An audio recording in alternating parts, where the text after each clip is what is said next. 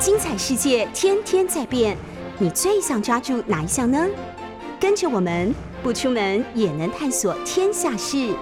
欢迎收听《世界一把抓》。各位听众朋友，大家好，非常欢迎收听 News 九八九八新闻台。你现在所收听的节目是《世界一把抓》，我是杨昭。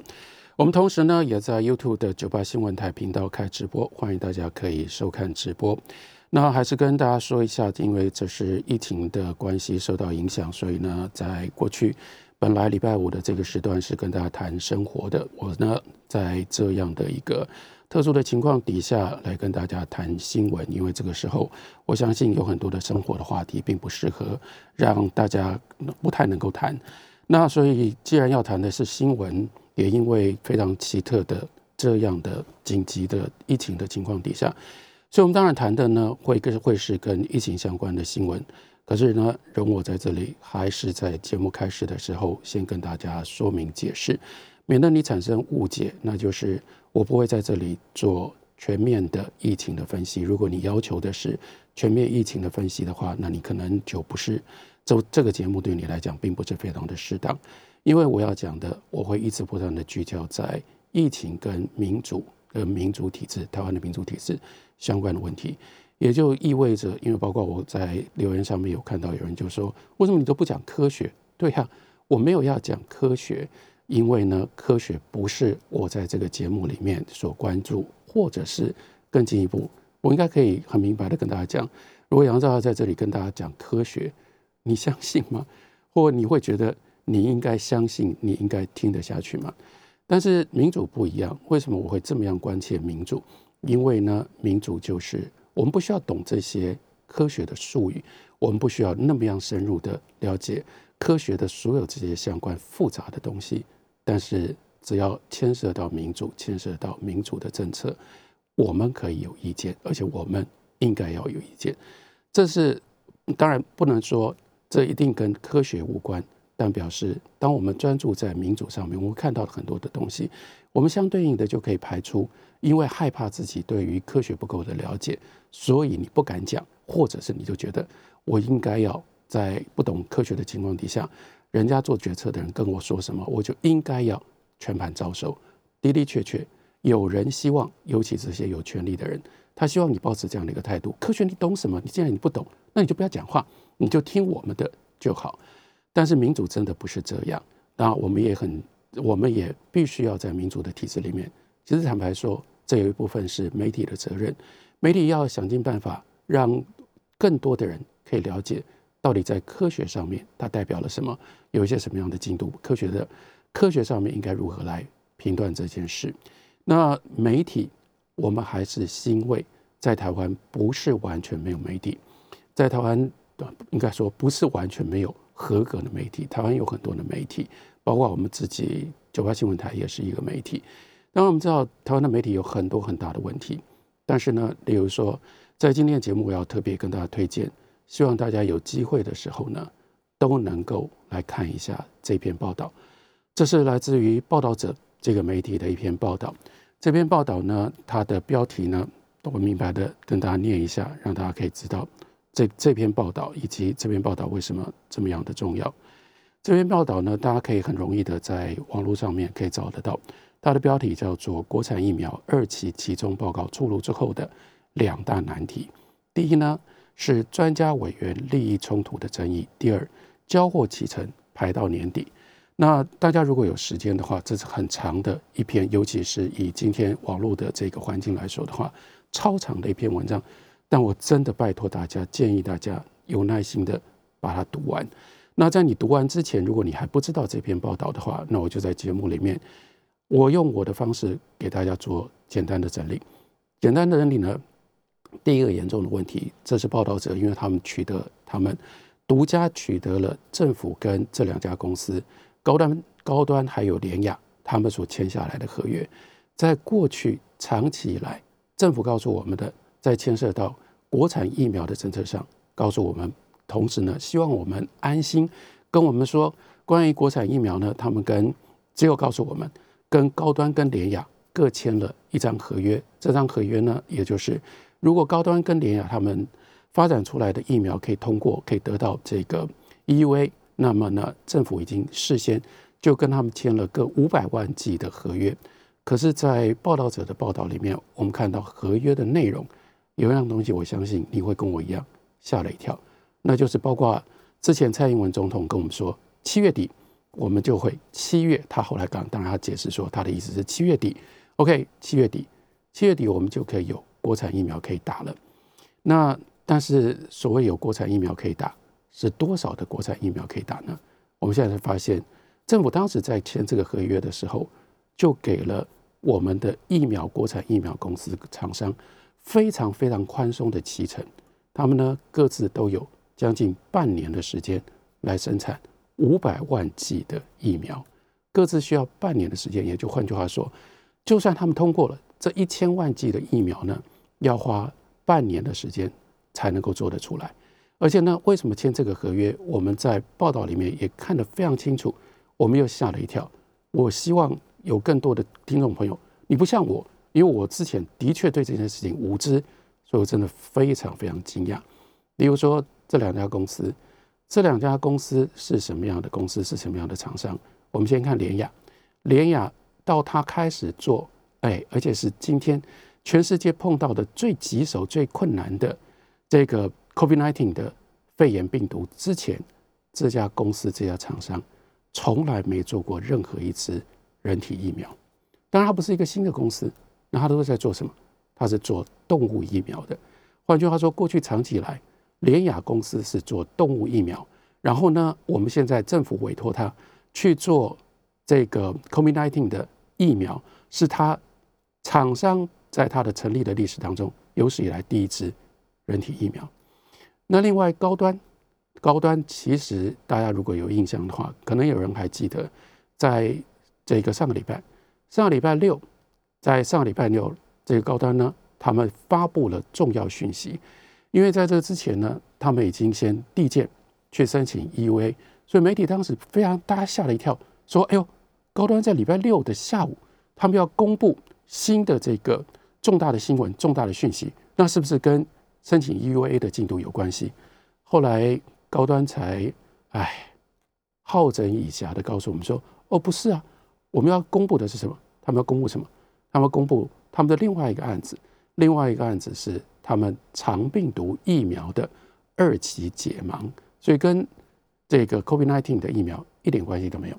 好了，这件事情它的意义在哪里？这件事情的意义让我明白的告诉大家，也就是高端这家公司现在它还在另外在做长病毒疫苗。而且呢，我们在看到政府跟他签的合约当中，并没有要求他，所以依照目前高端的这个它的营业营业，它的营业，它还有一条生产线，必须要用来生产长病毒疫苗。但我们的政府在跟他的在给他们的合约，在签他们的合约当中，并没有要求他们必须要优先生产交给政府的 COVID-19 这个新冠肺炎的疫苗。所以这两家公司，我们很诚实的从这个报道里面，我所看到的，我所整理出来的重点，因为这两家公司根本就没有办法依照他们现有的生产线，他们没有办法这么快生产这么大量，对他们来说，五百万剂已经是大量的这种生产的这个规模。当然，所以这里又大家可以体会到，这跟所谓国际的标准，我们蔡英文总统。再三的告诉我们，会用国际的标准来要求我们国产的疫苗的厂商，但是大家会觉得这很讽刺吗？因为你们现在大家打开网络上面，你查所有的这些跟疫苗相关的这些国际厂商的讯息消息，你就知道说这个单位不一样嘛。因为这个时候人家在谈疫苗生产的单位，人家是用。人家是用 hundreds of million 作为单位的，是以亿作为单位，哪有哪一家疫苗公司、疫苗疫苗厂商是用百万在做单位？但是我们的疫苗公司，它不只是用百万作为单位，而且五百万对他们都已经是很大的量，他们必须要花半年的时间才有办法生产的出来，这是中间的一个重点。那这两家公司是用这种方式取得政府的合约。再下来，另外一件事情，那就是我们到底有多少的条件？我们有充分的条件，真的可以发展国产疫苗吗？在报道者的这个报道当中所点出来的另外一个重点，那就是不只是在科学科技上面，我们还真的不太有把握，应该说非常没有把握。还有另外一件事情，甚至这就是我自己最关切的，在我们的政府体制上，我们也没做好准备。什么叫做政府体制上没有做好准备？那就是这个国产疫苗到底要如何生产？到底这个国产疫苗要用什么样方式能够通过？这个国产疫苗到底要用什么样方式可以保证它会用对的方式被生、被研发、被生产，然后被施打？这必须要有一个非常完整的一个程序。可是我们的政府并没有做好这个程序的准备，因为这个程序里面报道者的报道也充分的告诉我们。这就是民主最关键、最重要的一件事情，就是利益冲突。利益冲突这件事，在我们的整个这个嗯跟国产疫苗相关的政策当当中，我们现在只能用这种方式去描述、去形容，它还在建制当中。所以它还在建制当中，因为第一，当然别人在在这个呃全世界上面已经有这么多国家。已经定定了，例如说美国的 FDA，我一再告诉大家，美国的 FDA 当然不是一个完美的、完美的机构，但是美国的 FDA 两件事情，第一件事情，它呢历史非常非常悠久，而且呢有多少全世界跟食品跟药物管理有关系的这个惯例或者是方法，都是由 FDA 最先开创的。那所以 FDA 它累积了全世界最丰富的经验。第二件事情是，FDA 是真的非常透明的一个机构。光光是大家到 Amazon 上面，你打 FDA，你就可以查到多少跟 FDA 有关系的，而且有的是正面的，有的是中立的，有的是更多的是高度批判性的，跟 FDA 美国 FDA 有关系的。我这光是讲书籍哦，那你就更不要讲，在网络上面你能够查到的这些资讯，光是专书。就有这么多，所以你有兴趣，你都可以去读，你都可以去看 FDA 到底用什么方式，在那么漫长的历史里面，他们如何处理在保护美国人的健康的时候，关于食品跟药物要用什么样的程序？人家当然有 FDA 的程序，人除了 FDA，还有很多呢，例如说欧洲啦，或者其他的国家，包括日本，他们也有很多他们的程序。可是现在麻烦了，麻烦了呢，那就是我们呢。连抄都没办法抄，所以连抄都没办法抄，不是说我们没有能力抄，当然不至于。我们的政府的这个文官体系还不至于连这种最基本的文字能力啊、理解能力啊，去抄一下都做不到。我们这最重要不是不为也，是不能也。为什么不能？你为什么不能抄 FDA？这不就是我们过去讲到的一个非常重要的一个重点吗？比如说 FDA 在审查这个 EUA 的时候。那是开放直播的，我们政府不能抄。为什么政府不能抄 FDA 的所有，或者是任何一个？好吧，先进国家他们所已经订立下来的规范，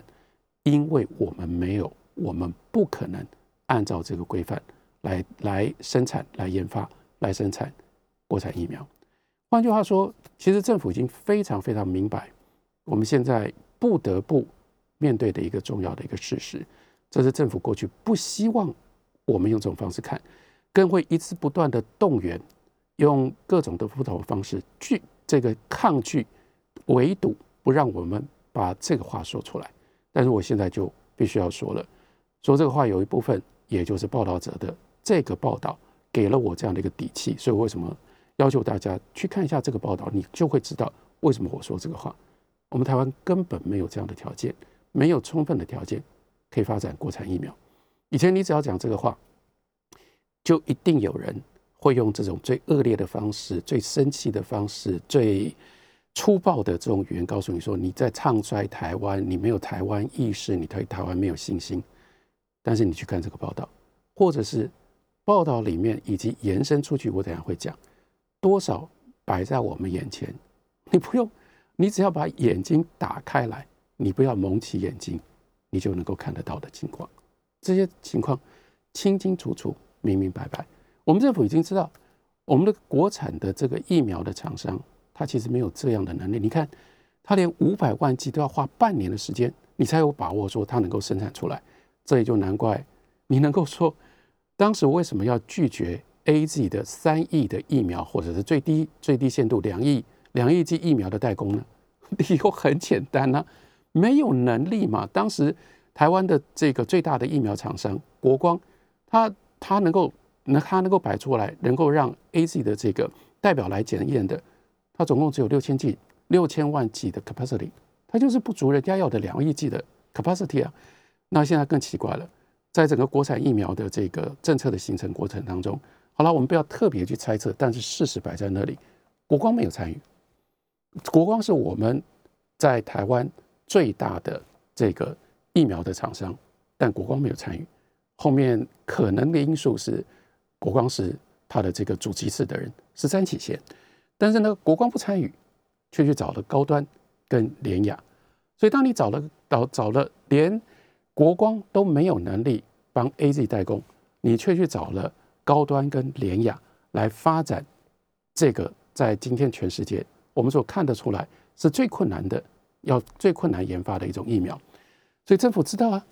我们就没有这种条件，没有这种充分的条件，没有这种充分的能力，可以按照先进国家已经定定下来的程序跟规范来生产这个疫苗。所以那怎么办？所以我们就只好就所以我们就必须要发挥台湾特色，我们就必须要做一种只适用于台湾的一种方式。那抱歉，因为只因为要只适用台湾，所以呢，你这个方法。一定是拼拼凑凑的，拼凑到什么样的程度呢？我们也是慢慢一点一点的，我们才能够找到所有的这些好不容易流出来我们可以知道的一些事实。例如说，因为陈佩哲站出来大骂说：“你为什么这个时候你可以换专家？”然后呢，我们的食药署才开始解释。但是食药署解释也就表示说，所以当时连陈佩哲都不知道，连陈佩泽他到底用什么方式参与在这个。专家审核会议当中，专家自己本身都不知道。我们的食药署才说：“哦，我们的专家不是一个固定的阵容，我们的专家呢是一批又一批、一个一个的委员会。这个委员会呢，不一样的项目由不一样的委员会来来，我由不一样的委员来审核，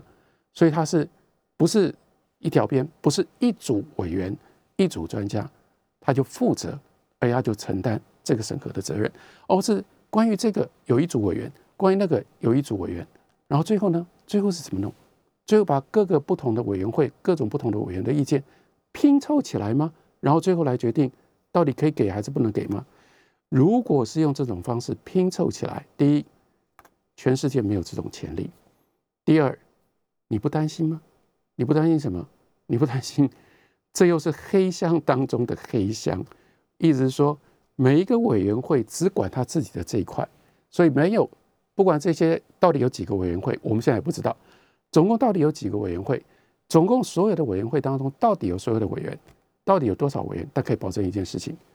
这么多的委员参与审审查，没有任何的一个委员从头到尾都知道。所以没有一个任何一个委员最后知道，如果这个 EUA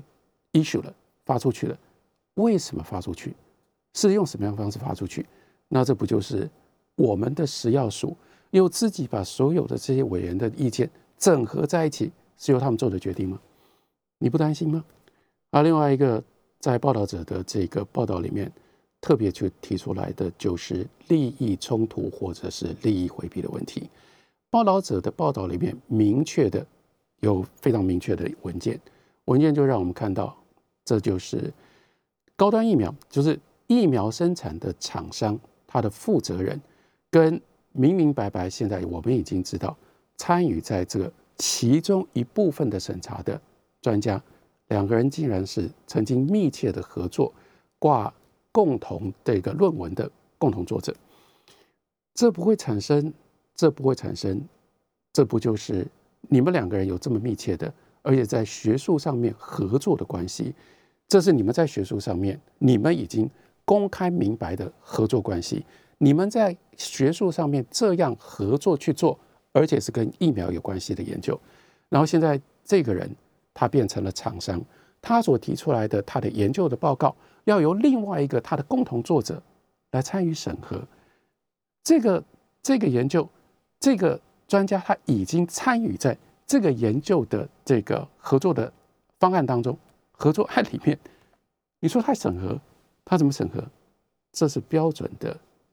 球员兼裁判，因为他的审核，他怎么可能？你要他违背他自己原来在论文发表的那个立场吗？跟使得他跟这个共同作者两个人有不一样的立场，怎么可能？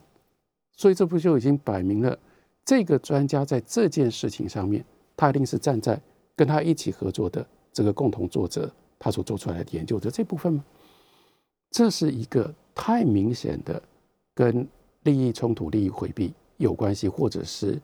明明白白摆明了有利益冲突，但是却没有回避的明白的例子，这是报道者他所拿到的证据，所以拿出来的这个例证。当然，没有拿到证据的我还有很多我们不知道，但是呢，报道者的报道里面没有讲到。可是这是另外一个公开的资讯，我要提醒大家，联雅公司的疫苗的负责人，他同时是我们。疫管局的中部疫情的指挥官，我要想问大家：一边是厂商，一边是卫福部的工作人员，你不觉得这也有利益冲突的问题吗？你不觉得，当一个人一方面他在做疫情的指挥官，疫情的指挥官中间一定牵涉到疫苗，包括牵涉到疫苗的分配，包括牵涉到跟疫苗政策有关系的事情，他一边。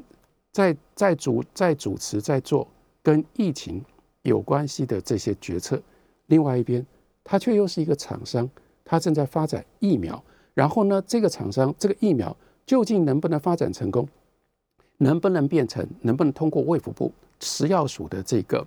这个审核，牵涉到那不只是厂商几亿庞大的利益，甚至还牵涉到背后更庞大的，或者不可能更庞大的。大家可以看到，联雅这个 IPO 的时候所牵涉到的股价大涨，有这些这么多的利益，通通都牵涉在这里面。但是呢，主席室的人竟然一边可以当联雅的疫苗的负责人，另外一边还可以当疫管局的指挥官。大家想想看，这中间没有问题吗？想到这个时候，想到这里的时候，我只能说，我觉得太不对劲了。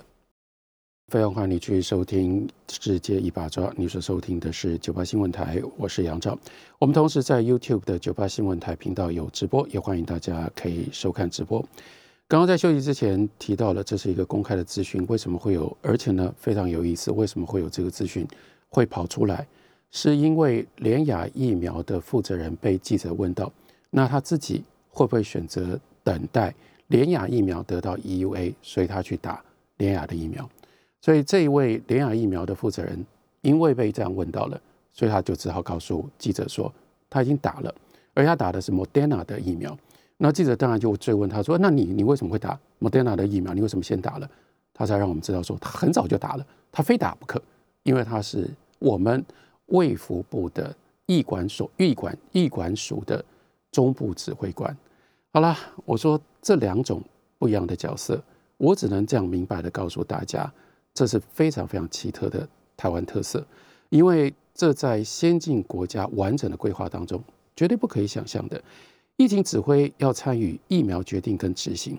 他呢却一边另外一边去负责有这么庞大、这么高额商业利益的新疫苗的开发。那这两种之间的考量，当然一定会有冲突嘛。那我们要如何信任这个人作为一个？疫苗的作为一个防疫的指挥官，他在防疫的工作上不会因为他顾虑到说，哎呀，我现在如果因为什么样的关系会影响我们自家疫苗，不管是它会不会上市，甚至会更进一步上市了之后，它会有什么样的市场，它会受到影响。那他怎么可能不受到影响？这根本从制度上面就不应该让这个人他有这种冲突的态度跟冲突的立场。他必须要这样去面对，这在那就更不要讲说，例如说我们负责审查审核疫苗是不是能够取得 EUA 这些专家，因为过去呢，我就说，因为这是用拼拼凑凑的方式，为了要让国产疫苗保证一定要能够上路，所以呢，我们不能参考，也没有参考其他国家既有的这种规范，就用不就人家所使用的这种非常严格透明的方式，在台湾就不适用了。所以呢，我们在这个卫福部在食药署，他们就自己奠定定了，这真的是全世界独一无二的台湾方案。我们他们所聘用的这些审查委员会是不是不同的项目分开聘、分开找？这我刚刚讲讲到了。而且呢，你要如何保证你找来的这些专家不会营私、不会舞弊呢？唯一就只有一种方式，就是你如果选定了，而且你也同意来当专家。你要签两份文件，这也是在报道者的报道里面明白的告诉我们，专家呢，而且这是食药署明白的告诉报道者的记者的。那你作为一个专家，你要签两份文件，第一个呢就是利益回避，就比方说，哦，我已经自己考虑到了，我我有这个利益冲突，我已经回避了，我没有利益冲突的问题。第二个呢，你要签保密条款，也就是说，在审查的过程当中。发生的任何事情跟审查有关系的任何的消息，通通都不准泄露出去。好，作为一个专家，你如果同意做专家，你要签这两份文件，这个太奇怪了。我又是不得不用一般民主国家的惯例来跟大家解释，那就是什么叫做利益冲突，或者是有没有做到利益回避，这不是由你个人本身来决定的嘛？例如说，举一个最简单的例子。大家应该都听过旋转门条款，为什么到后来全世界的民主国家，包括台湾呢？我们都有旋转门条款。旋转门条款意思是说，如果你之前在政府的机构里面，你担任的是跟这项业务有关系的主管这个业务的这个工作，等到你离开了政府，尤其是政务官，你去到了民间，在一定的时间之内，你不能够。在民间用你不能够在民间处理，或者是这个呃，或者是从事相关跟你原来在政府主管的业务相关的相关的事务，为什么要有这个旋转门条款？难道旋转门条款是这些政务官有一天，例如说这个原来呢，他是管这个工业工业发展计划的，他管。国家重大投资的，然后等到他离开了，比如说金建会的工作之后，他就跑到国家重点投资的这个行业里面去当一个总经理。他会觉得说，你如果这个时候你告诉他说，哎，你要签，你要离开，你要离开政府，政府离开政府的时候，你要签类似像民间的竞业条款，或者是利益回补条款，他会条他会签呢，因为他说我现在是在做政府的工作，我现在接下来我到了民间的工作。我没有利益冲突啊，正就是因为当时有太多或在之前有太多人都这样做，他们自己一点都不觉得这里面有利益冲突或利益回避，需要利益回避，可是摆明了你在之前你在政府的这个工作上面，你已经知道了这么多事，接下来呢，当你在政府的工作当中，你认识所有的这些人，你又知道这么多政策未来可能发展的许许多多的细节。那你到民间去，你所主持的这家公司，你到这家公司去当总经理，别人怎么跟你竞争？你跟政府之间的关系，以及你对政府政策的这些了解，结果呢？你所有一切，你都能够比别人更早得到政府的资源，或者是你就能够得到政府的政策，预先知道在资讯不不对等的情况底下，可能得到的好处。这怎么可能没有利益回避的问题？所以，因为这样，让我再说一次，记得，你怎么可能叫当事人来说，我到底有没有利益冲突？你要有一个非常明确的、客观的规范，告诉他说，这是利益冲突的。所以呢，因为有利益冲突的严重的问题，你们在离开了这个工作三年之内，你不能到民间的企业去处理、去主管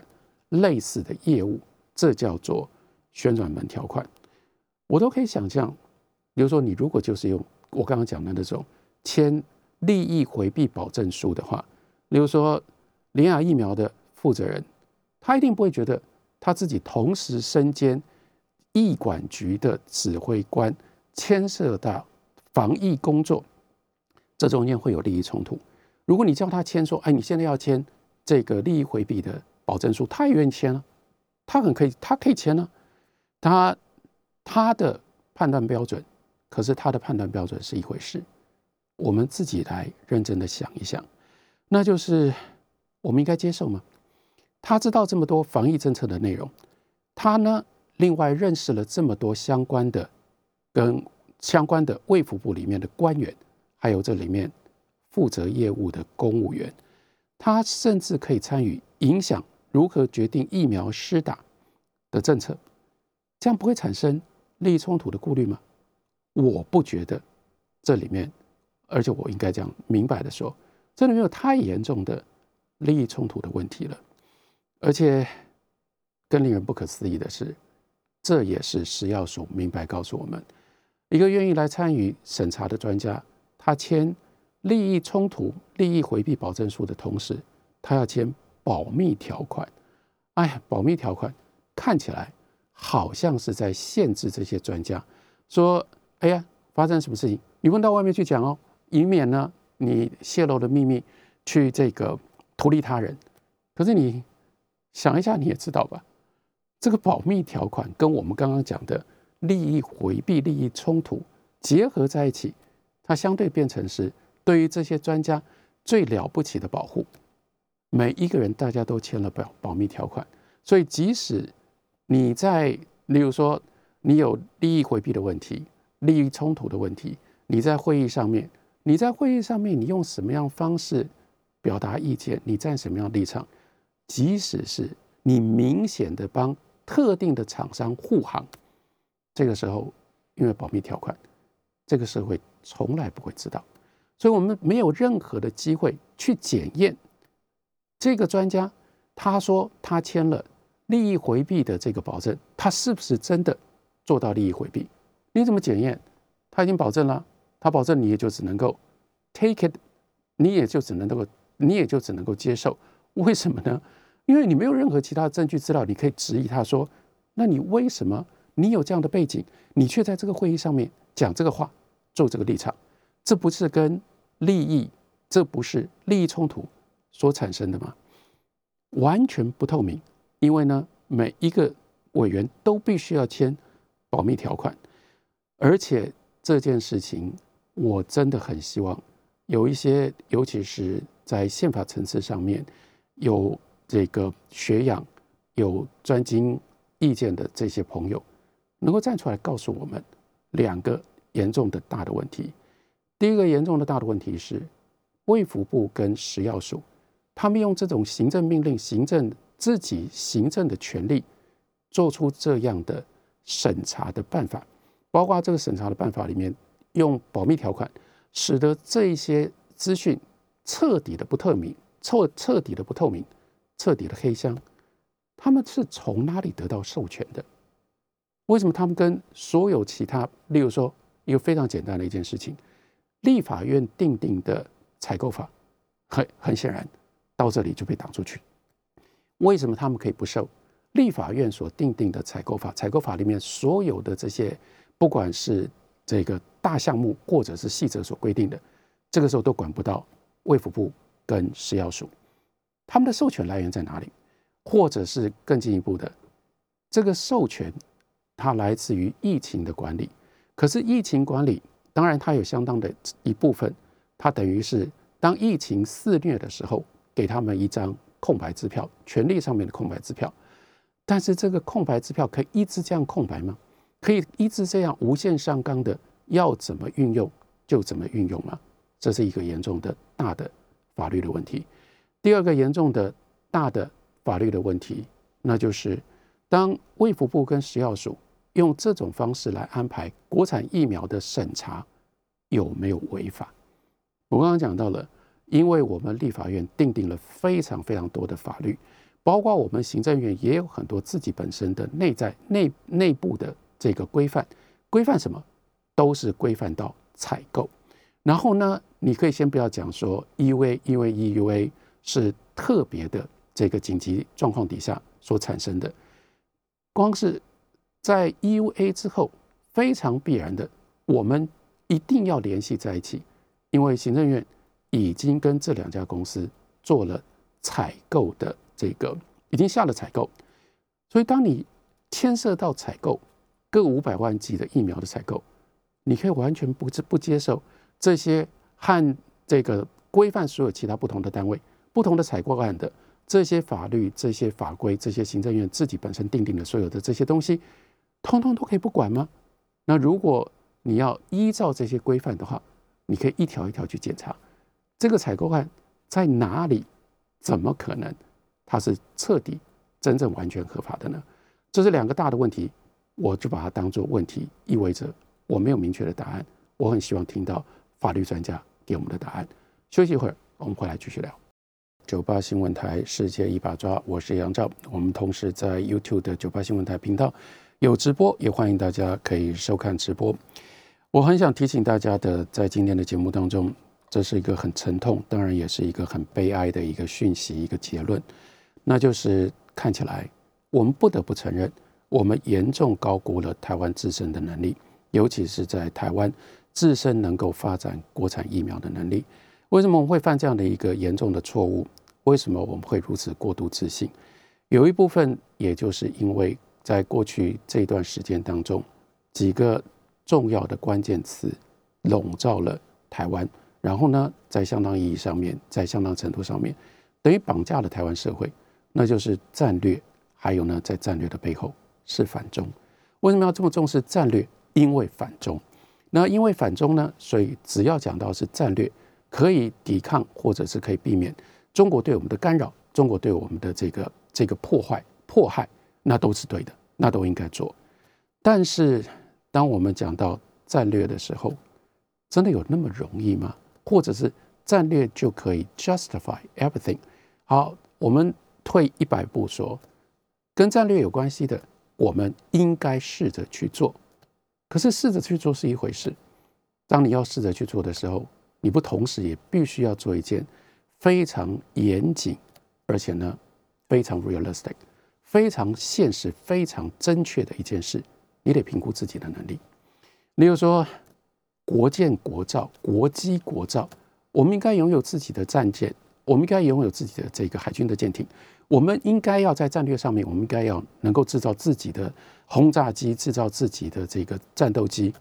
这是战略上需要。而且在战战略上面，它的它的层次，它的它的 priority，它的优先顺序，应该还比疫还比疫苗更早吧，更前面吧。甚至另外一件，从另外一个面向来看，不是过去也有曾经在谈过，例如说，在台湾的这个国土规划的过程当中，在台湾。农业土地的运用的时候，不是也一直有一个战略的呼声吗？说我们应该要保持台湾的这个这个 substance agriculture，就是例如说生产稻米，稻米的稻米的这个生产，必须要保障国粮，就是国家我们自己台湾随时能够提供自己内部的粮食，充分的粮食。你不能够依赖进口，因为一旦依赖进口的话，万一发生什么事情，这在战略上面不是非常非常不利的。但是我就想提醒大家，比如说这几个政策，你今天回头看一下，哪一个政策我们真的是继续在执行，或者是落实，或者是我们这个政府他有把它当做是施政的重点吗？就连刚刚讲最简单的，保障台湾的农业，保障台湾的稻米生产，足够让台湾人。可以吃的这个 substance，这都不是政府，这都不是政府施政的重点嘛？因为要推行这样的政策，你就是必须要问我们有没有这样的条件。那如果你用这种方式问说我们有没有这样的一个条件，你就必须要，你就必须换不一样的眼光嘛。比如说讲到这个战略，就很多人喜欢提以色列作为例证，看以色列怎么做，以色列怎么做。我们真的要看以色列的话，你看两部分。你看一部分是，你是以色列吗？台湾是以色列吗？尤其在科学，尤其在科学研究的发展上，台湾是以色列吗？你要看到以色列在犹太人的这个长远的传统底下，连在美国的科学跟人文的主要的学术单位。犹太人有多么强大的这个影响力？犹太人的影响力不是来自于他们有什么样这个政治上面或者是由上而下的这种专制的权利吗？来自于他们的能力。犹太人有这样的人文跟科学科技的能力，来自于他们的传统。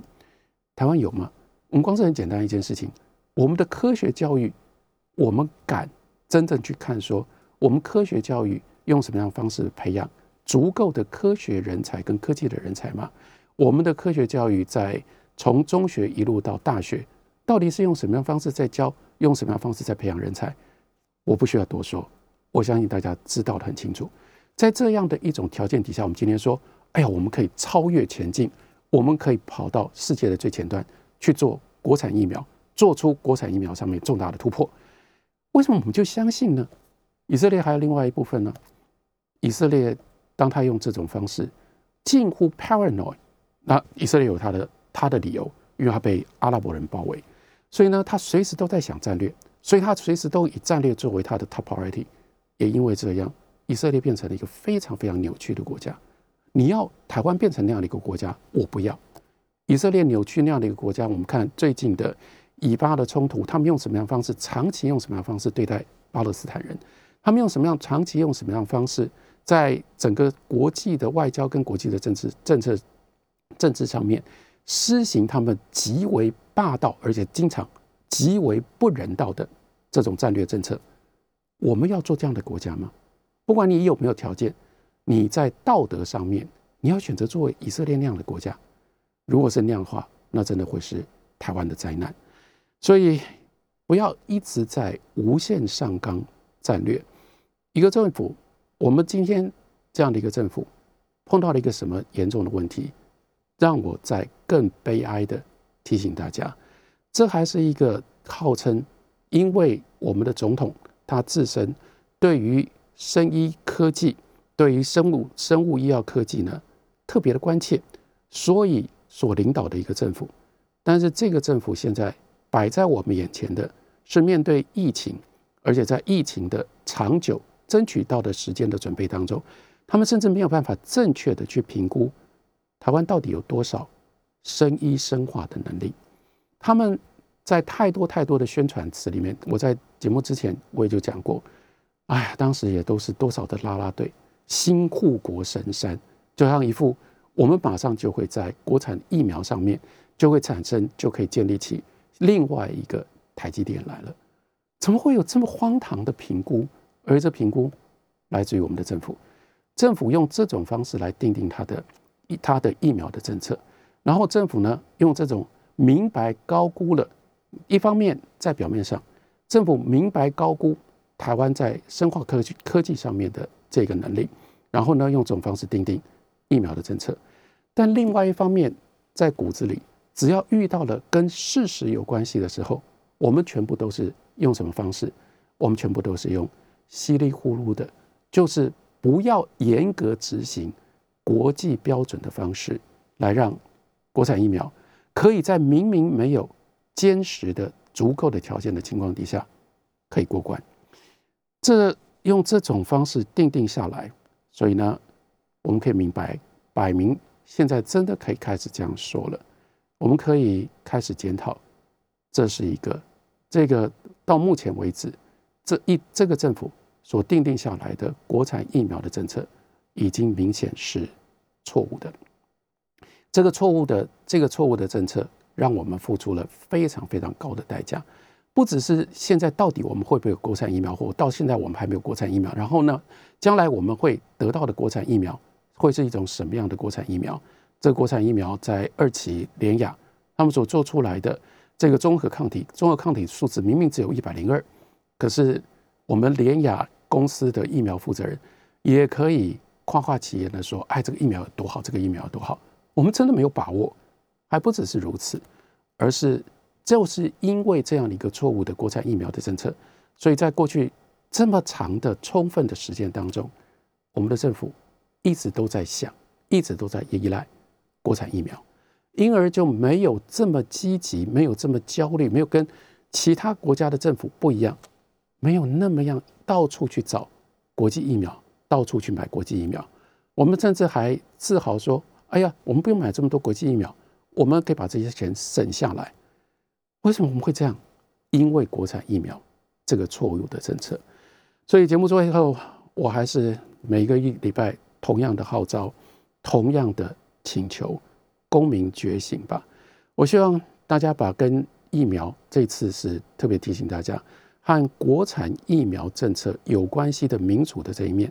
弄清楚。弄明白，我们能做什么？不要那么无奈，不要那么无力。我们可以把这一部分我们弄清楚的，我们看到的国产疫苗错误的这个理由，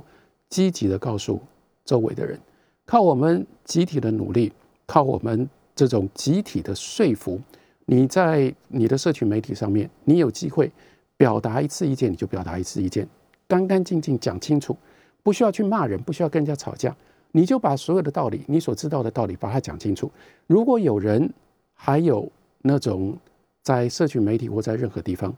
你看到了，你听到了，仍然在众口一声，在维护、在支持我们的政府的人，有耐心的一一突破，告诉他说：“你知道这些事情吗？你如何解释这些事情？这些事情，如果你知道了，你还认为我们政府做的这个国产疫苗的政策是对的吗？”我不相信，真的有这么多人，他可以如此盲目。如果台湾真的有这么多人可以众口一声继续这样盲目的支持政府，坦白说，那我们这个社会的情况也就跟昨天我们所看到在北京的那个情况不会有太大的差别了吧？大家觉得那好像北韩了，好恐怖哦。可是如果在台湾，我们每一个人，而且还是自己坐在你的家里，你所要讲的话，你所要做的做的这个举动。都是政府怎么告诉你，你就怎么做。那到底我们跟那样的情况有什么差别呢？公民醒觉，我们把我们的民主的权利要回来，一点一滴，大家一起努力吧。呼吁大家，感谢你的收听，下礼拜同一时间我们再会。